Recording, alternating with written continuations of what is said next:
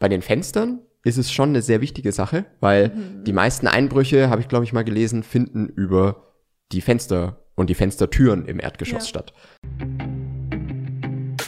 Herzlich willkommen zu Hausbautipps mit Flo vom Bauherrenforum, dem Podcast für alle zukünftigen Bauherren.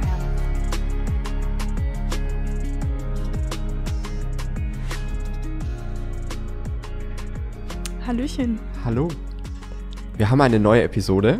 Äh, überbewertet, unterbewertet. Ja, genau. Thema heute? Heute haben wir das Thema Fenster. Ui. Also sehr allgemein. Ja. Und wir fangen gleich mal an. Und zwar mit dem Sitzfenster. Oh, da machen wir gleich das Spannendste zuerst. Also, Sitzfenster, ich find's überbewertet.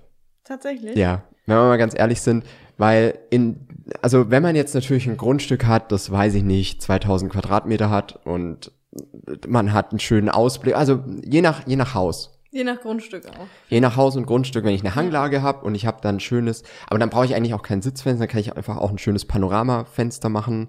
Ja. Und, äh, aber trotzdem, es weißt, ist sicherlich schön, aber es ist ein Trend, den ich überbewertet finde. Ja, weißt du, für wen ich das geil finde? Für Katzen, weil die lieben das.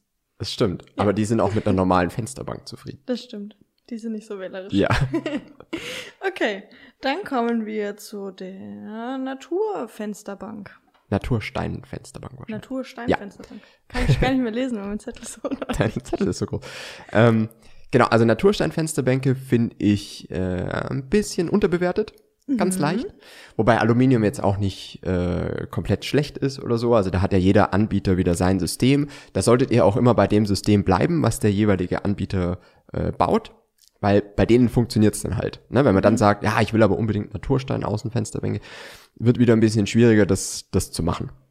Aber grundlegend ähm, sind die natürlich optisch ein bisschen ansprechender meistens, die Natursteinfensterbänke. Und deswegen, äh, ja, kann man in der Hinsicht sicherlich äh, was machen. Hat natürlich auch ein paar technische Punkte, aber da müssen wir mal in einem anderen Video nochmal genauer drauf eingehen. Aber ich finde sie leicht unterbewertet. Okay, dann Außenjalousien. Oh, die Außenjalousien. Die finde ich absolut unterbewertet. Mhm.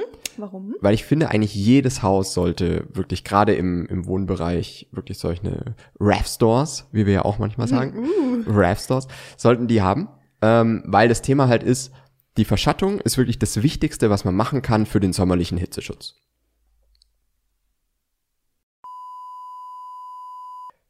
Deswegen ist halt das Problem von Rollläden, dass sie halt den Raum auch komplett dunkel machen. Und mit solchen Außenjalousien oder Raffstores, mhm. wie die Profis sagen, ähm, ist es halt möglich, wirklich zu verschatten, aber ohne, dass halt der Raum komplett dunkel ist. Und das ist halt schon was sehr, sehr Gutes. Ähm, und da achtet am besten drauf, dass äh, im Angebot, wenn ihr solche Raffstores oder Außenjalousien haben möchtet und eingeplant haben möchtet, dass da auch ein Windwächter dabei ist. Weil die Dinger müssen wieder hochfahren, wenn es stürmt oder windet, mhm. weil sonst würde halt auch die, die Fassade oder dieses Konstrukt an sich beschädigt werden. Ähm, deswegen da immer drauf achten, dass das mit drin ist. Das fehlt nämlich oftmals. Ja, und eine Anekdote von mir, man muss auch darauf achten, dass in den Kästen davon keine Wespen nisten. So. Vor allem, wenn man am Land wohnt. So, das ist dann der Insektenschutz, der, ja, der, da, der da eine Rolle spielt. Ja, so ist es. Okay, dann kommen wir gleich zum nächsten Thema, und zwar mhm. Aluminiumrollläden. Finde ich auch absolut unterbewertet. Mhm. Also ich würde nie mehr sagen, Kunststoffrollläden machen Sinn. Weil es halt einfach, also technisch gesehen ist der Aluminiumrollladen einfach besser, weil er sich enger wickeln lässt, ne?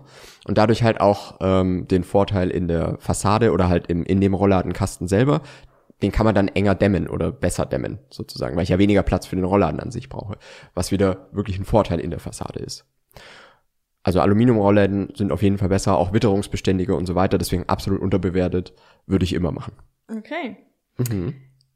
Dann kommen wir zum bodentiefen Fenster. Oh, ja. Da werde ich jetzt wieder, da werde ich ein bisschen Hate abkriegen. Ich finde es überbewertet. Ja. Also so, ja, so vom, vom Stil. Ich würde immer gucken, dass die Fenster halt wirklich zum Raum passen. Mhm. Aber ich sehe es halt oft, dass einfach gemacht wird, dass man bodentiefe Fenster hat, damit man bodentiefe Fenster hat. Was irgendwie so, vor allem auch total lustig, es gibt so viele Fehlplanung in Anführungszeichen, wo man irgendwie dann so direkt vorm Klo so ein bodentiefes Fenster hat, ja, okay, was so null Sinn macht doof, irgendwie. Ja, ja, also habe ich schon hin und wieder mal gesehen. Okay. Also ich finde es absolut überbewertet.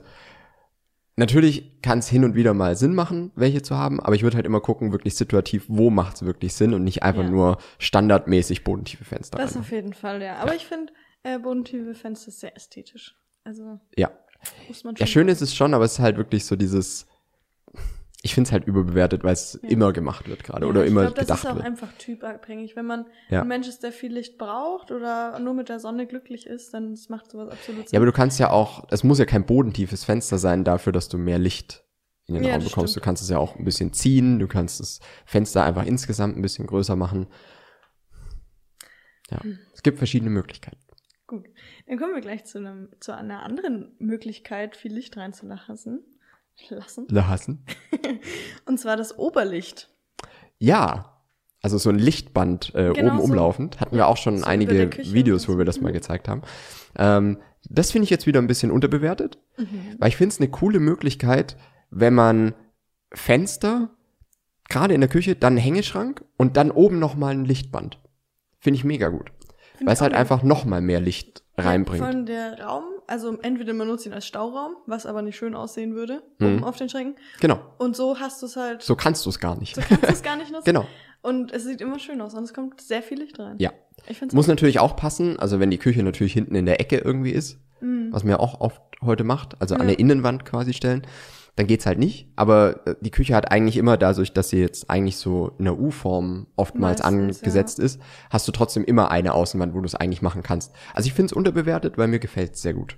Okay. Mhm. Dann kommen wir zur Schiebetür. Oh, die Schiebetür zur Terrasse gegenüber mhm. der ja, Flügeltür. Ja. Ne? Ähm, finde ich auch unterbewertet. Mhm. Also ich finde, gerade so in, im Neubau, ne, wenn man halt jetzt mal an einen modernen Standard denkt, finde ich so eine Hebe-Schiebetür schon, schon mega gut. Natürlich ist die teurer und auch ein bisschen technisch aufwendiger, also die kann dann auch ähm, schleifen unten oder mhm. oben. Ne? Also muss man gucken, dass die auch richtig eingebaut ist. Ist auch was, wenn, wenn wir auf Baustellen sind, einer der Punkte, wo wir öfter mal dran sind, ne? Mhm. Ähm, weil da halt auch die, die Führungsschiene und sowas, das muss halt alles passen. Ja. Und ich finde es aber halt einfach so vom... auch vom Blick und wie es ist, das ist halt ein großes, weil meistens macht man die ja mindestens zweieinhalb, drei Meter, manchmal sogar vier Meter. Ja. Da wird's dann richtig teuer, aber es ist halt trotzdem eigentlich ein geiles Element. Ja, es spart auch viel Platz. Weil so ja. musst du immer gucken, dass du, dass du die Tür aufmachen kannst und dass da nichts im Weg steht. Ja. Und so eine Schiebetür, die schiebst du halt einfach zur Seite. Ne? Ja, es aber ich muss auch anders. sagen, ich habe bei Schiebetüren oft das Phänomen erlebt, dass sie nach einer Zeit immer kaputt gehen, weil irgendwelche Leute sie falsch aufmachen. Ja. Ist auch so. Ja, und das finde ich richtig schade an Schiebetüren, weil ich finde, ja. die haben richtig viel Potenzial. Ja, es kann halt wirklich mal klemmen. Es kommt wirklich drauf an, wie ist es dann verarbeitet, wie ist es verbaut. Und das ist halt so ein Thema. Also da machen wir vielleicht auch nochmal eine spezielle Fensterepisode. Wenn ihr da Fragen habt, wenn ihr da Anregungen habt, dann äh, schreibt gerne einen Kommentar. Ne? Mhm. Und dann können wir dazu speziell nochmal was machen. Okay, mhm. dann, was ist deine Meinung zu Holzfenstern? Oh, Holzfenster. Finde ich auch überbewertet. Mhm. Muss ich sagen. Weil Holz an sich ist halt, klar, vom Stoff her ist es sehr, sehr schön, aber es ist halt sehr pflegeaufwendig, wenn du jetzt reine Holzfenster hast, weil du musst die halt außen immer behandeln, ne? Mhm. Und nutzen sich auch unterschiedlich ab. Jetzt könnte man wieder sagen, oh, kriegt eine natürliche Patina, ne? Das will man ja eigentlich so. Aber das ist, ja, also bei Holzfenstern ist es halt wirklich schwierig, die, die sauber zu pflegen und, mhm. äh, und so zu halten. Deswegen, ich würde immer, glaube ich, dann auf Holz-Alu-Fenster gehen, wenn es innen Holz halt sein soll, dann würde ich außen trotzdem immer so eine Aluschale drauf machen, mhm. weil es einfach viel witterungsbeständiger ist und dann hat man damit einfach Ruhe. Ja. Aber so Holzfenster an sich finde ich eigentlich erstmal überbewertet. Okay. Gut, dann kommen wir, ich glaube, es ist sogar schon der letzte Ui. Punkt, und zwar zu den Sicherheitsstandards. Oh, Sicherheitsstandard ist was, was ich schon fürs Erdgeschoss unterbewertet finde. Mhm. Zumindest sehe ich das, dass das in ganz, ganz vielen Angeboten gar nicht richtig beschrieben ist. Was ist denn das jetzt für eine Widerstandsklasse, für einen Sicherheitsstandard von den Fenstern? Ne? Und ich finde gerade bei den Fenstern ist es schon eine sehr wichtige Sache, weil mhm. die meisten Einbrüche, habe ich glaube ich mal gelesen, finden über die Fenster und die Fenstertüren im Erdgeschoss ja. statt. Ne? Und äh, viele Anbieter haben dann noch die Haustür, oh, da haben wir, weiß ich nicht, tausendfach Verriegelung und keine Ahnung was. Ja, aber da, der Einbrecher kommt wahrscheinlich nicht über die Haustür, mhm. sondern eher über Fenster und vielleicht gerade welche, die nicht so gut einsehbar sind oder sowas. Ja. Ne? Wenn man das Fenster natürlich offen stehen lässt, bringt's nichts. Dann ist man aber, aber schuld. Aber genau, also äh, Sicherheitsstandard, gerade im Erdgeschoss bei den Fenstern finde ich wirklich unterbewertet und würde ich auch immer mit, mitmachen. Okay, sehr gut. Ja, das war tatsächlich mein letzter Punkt. Sicher. Ich bin mir... Haben wir nicht noch, wollten wir nicht noch irgendwie... Nee, wir haben alles. Okay. Ja, gut. Cool. Ja, dann äh, sagt uns mal eure Meinung. Wenn ihr was komplett anders seht, was ihr komplett, wahrscheinlich das Sitzfenster, komplett unterbewertet seht oder überbewertet in, äh, in der Hinsicht, äh, schreibt uns gerne. Wir verfolgen die Kommentar. Diskussion in den Kommentaren. Ja, absolut. Und wenn ihr Wünsche habt, was wir als nächstes machen sollen, dann schreibt uns gerne auch. Wir nehmen da alles mal auf. Und äh, ja, bis nächste Woche. Bis nächste Woche.